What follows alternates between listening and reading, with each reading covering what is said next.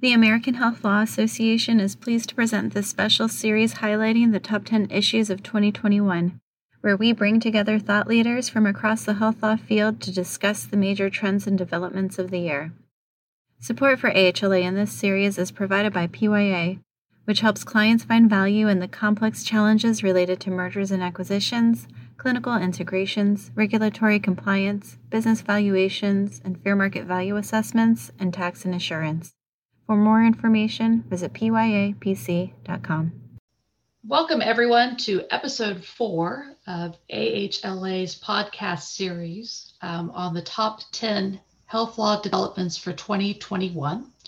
I am Marty Ross with PYA. I'm joined today by Sunny Levine from Foley and Lardner.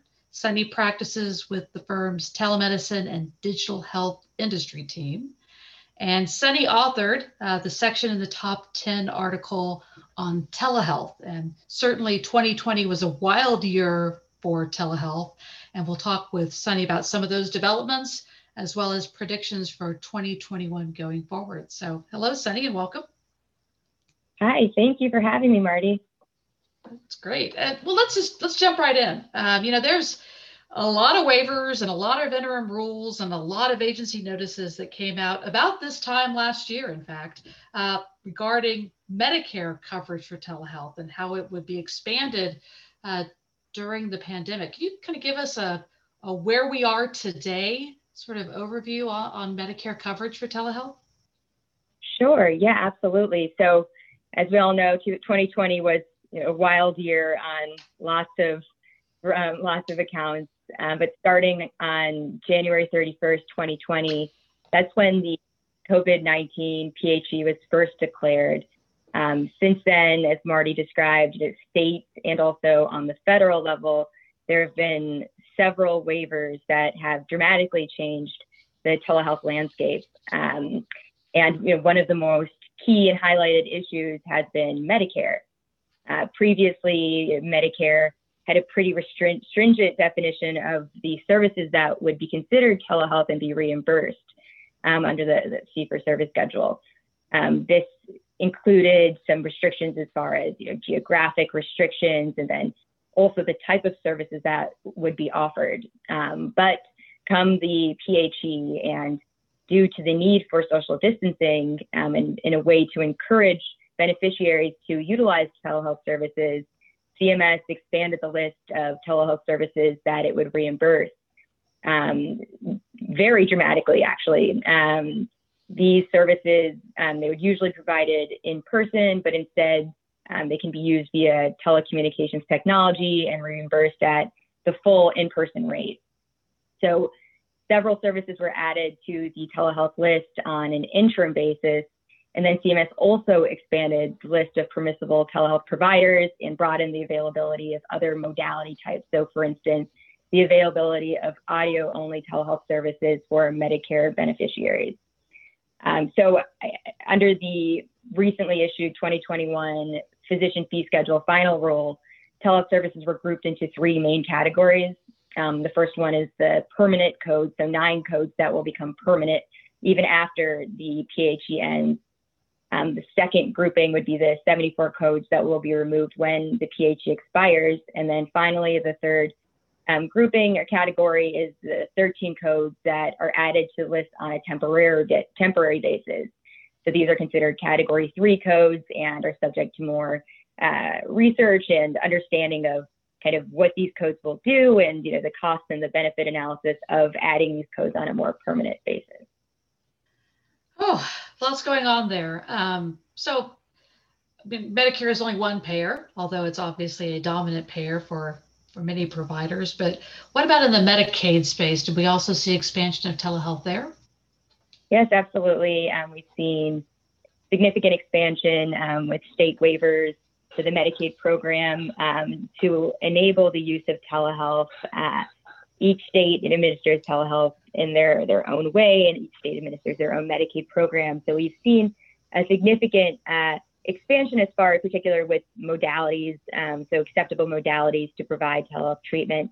And when, when we say modalities, we mean the type of communication technology that a provider can use when treating a patient. So we usually see them grouped into a few categories, um, including the synchronous, real time, audio video interaction that's kind of like these Zoom calls that we're all so fond of now.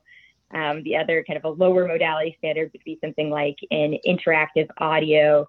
So that modality utilizes both an interactive audio component, but also includes some sort of extrinsic information to some sort of data that's clinically relevant to the patient and treatment of that patient. So, for instance, a patient's medical records, or if it's a dermatology visit, some sort of high definition uh, photograph that would uh, provide the provider enough information um, that they would normally utilize to make their treatment recommendations.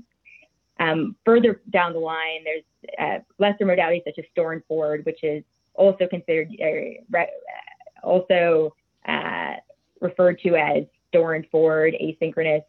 So this is the of what we see online often with the advertisements for the Hims or the Get Romans, and it utilizes a questionnaire that's branching um, that includes questions for the patient. Then the patient will submit that information along with some clinically uh, relevant information to the provider. And based on that information that was stored and forwarded to the provider, the provider will make a treatment recommendation. And then far, finally, there's audio only, and this is generally disfavored um, in most states, and that's just the, the telephone call. So there's no additional information used, it's, it's just the audio interaction. Um, during the PHE, we've seen with uh, several state licensure laws and telemedicine practice standards, but also Medicaid um, programs that they've reduced the uh, the modality requirement from you know typically like an audio, video, synchronous, and it's a gold standard in the industry to lesser modality standards, for instance, like a store and forward, or you know allows the use of maybe audio only.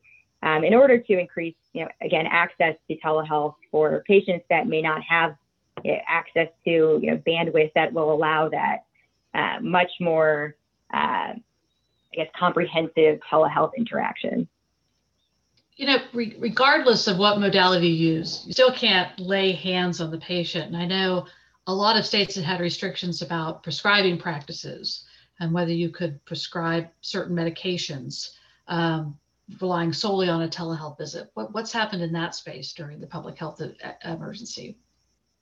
Sure. Yeah. So this is one of the major changes that um, really enabled a lot of providers to treat patients um, where they previously wouldn't have been able to. So, uh, with the waiver, with the uh, PHE declaration, DEA, the Drug Enforcement Agency, they issued their own waiver, two important waivers um, on remote prescribing. Um, one of them deals with, I'm sorry, this is remote prescribing of controlled substances. Um, previously, under the federal Ryan Haight Act, providers we're required to have an in-person uh, visit and exam of the patient prior to issuing an initial prescription um, for controlled substance via telemedicine. So there's certain uh, exceptions under that general prohibition, um, and one of them actually was triggered. It's the, the emergency exception.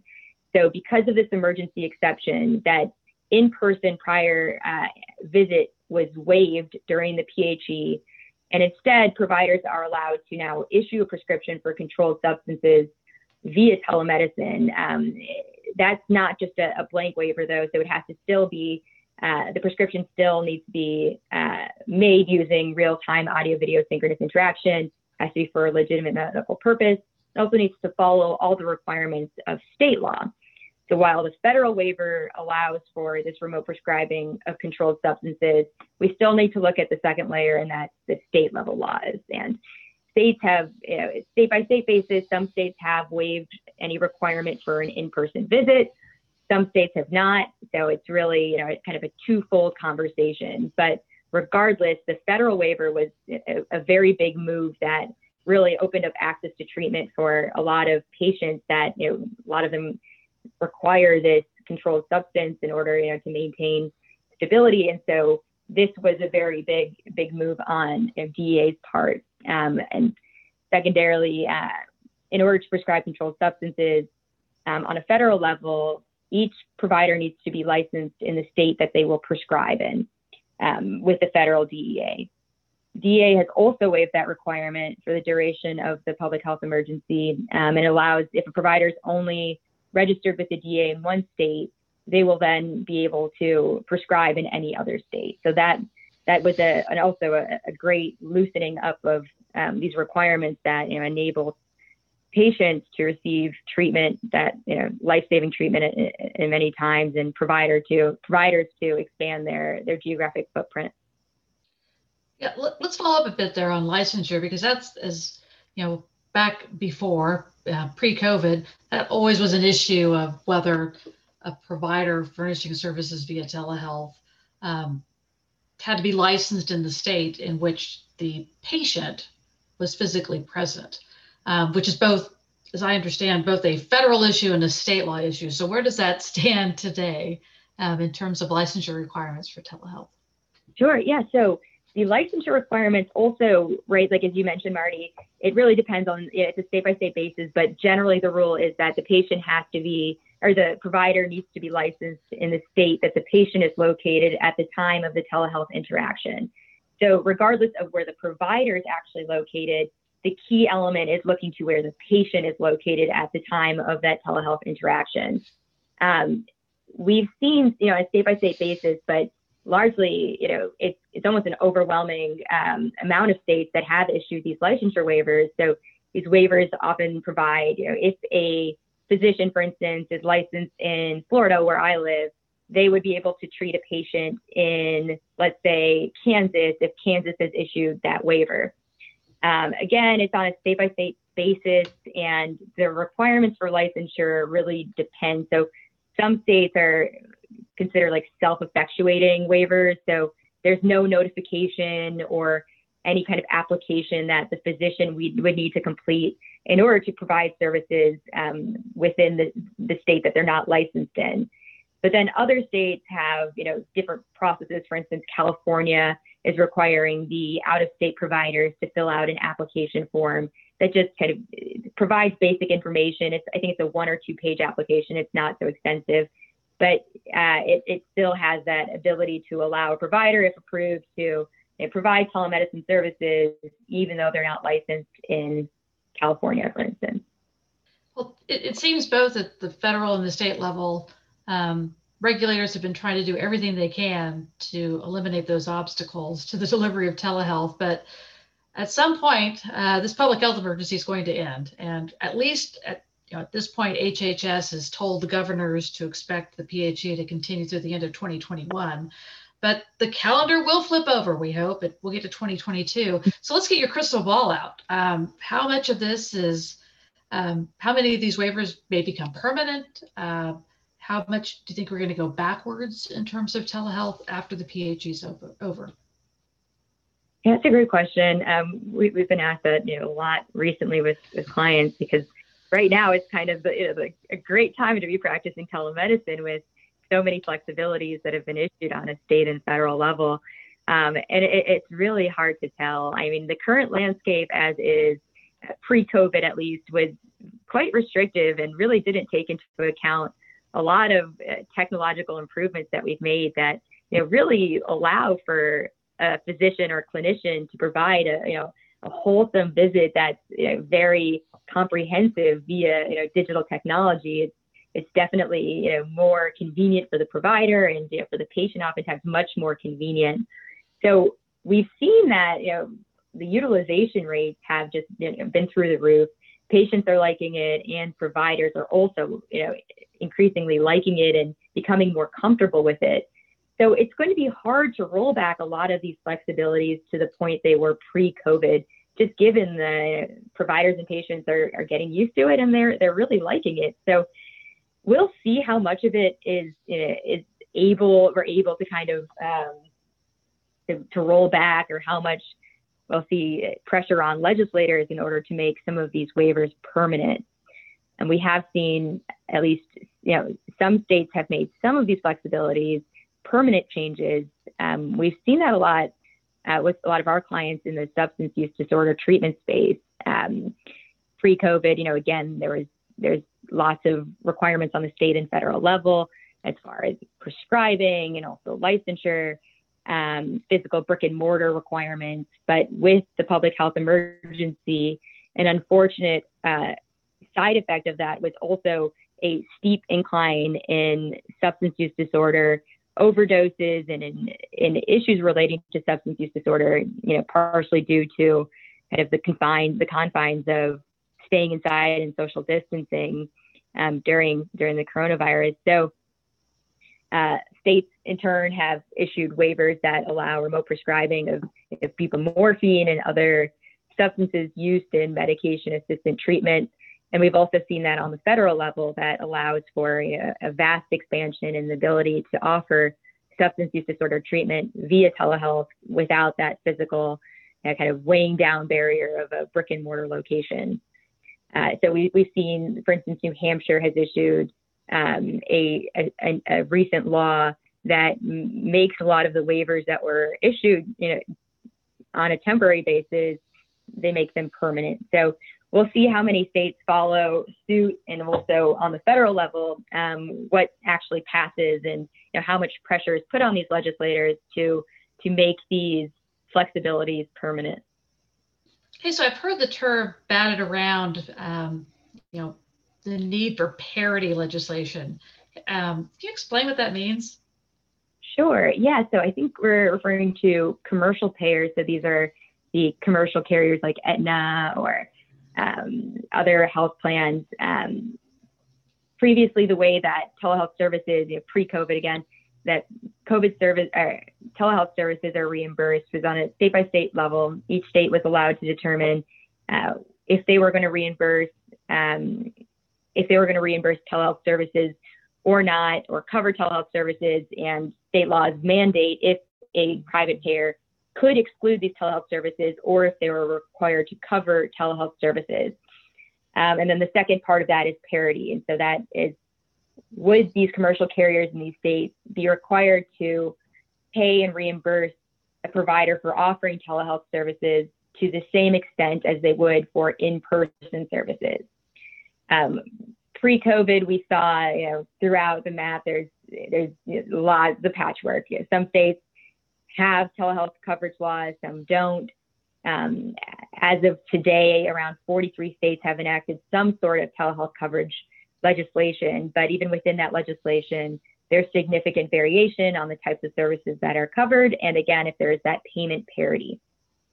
Um, we've seen through COVID a lot of states uh, waiving requirements or adding requirements um, through like an executive order or an emergency action that mandates uh, any commercial payer to reimburse telehealth services to the same rate as they would in-person services. So that has been a sweeping change. Um, oftentimes, you know, the, one of the hurdles towards offering a telehealth program or offering telehealth services for a practitioner is they're worried if they're going to get paid. Um, and this change of the law has, you know, enabled these commercial providers, these commercial payers to pay these providers for offering telehealth services, you know, at the same rate as in-person services. So it provides an incentive for these providers to add telehealth to their uh, general offerings. Um, you know, up to this point, we've been talking about telehealth, which, you know, at least in my head, um, is the what would otherwise be a face-to-face visit that you utilize the technologies so that it you can have the provider and the patient at different locations. But a, I guess a close cousin to telehealth is virtual services, which are now the use of technologies in ways that don't replace what would have been a face to face visit, but um, afford new opportunities for patient physician interaction. And let's put in that category this sort of rise of remote patient monitoring. Um, can you just give us a kind of a glance into what's going on in that space right now in terms of regulation or reimbursement or just the growth in the industry? Sure. Yeah. And remote patient monitoring is, right, as you mentioned, Marty, it's the ability to use some sort of you know, remote sensors or some kind of uh, kind of extrinsic um, measuring device um, for a patient in order to monitor certain uh, certain, I guess, uh, stat statistics. So, for instance, like a blood pressure cuff, or for a diabetes patient, some sort of monitoring device. Um, we've seen that you know it has expanded substantially this year, but there is still plenty of room to grow. So there's been recent payment expansion for RPM services, both with these commercial coverage laws that we just spoke about and parity laws that are expressly adding remote patient monitoring services um, under the umbrella of what is covered as telehealth services, um, and also from you know a Medicare perspective and Medicaid perspective. But that being said, you know there's still plenty of room to grow. Um, RPM has not had its quote unquote breakout year yet. Um, as far as widespread use and coverage parity. So there's still plenty of room to grow for RPM services, although that's definitely a, you know, an option for patients that and providers that um, offers the ability to provide some you know, excellent services and real-time monitoring that can help control diseases and um, generally keep the provider updated on the patient status. Wow. Well, Sunny, thank you so much. I mean, uh, telehealth and virtual services, it's just, as you said, a wild ride. And I think that's going to continue going forward. So I'm sure we'll have many opportunities to learn from you and uh, about these topics. And thanks so much for joining me today. Absolutely. Thank you so much for having me, Marty.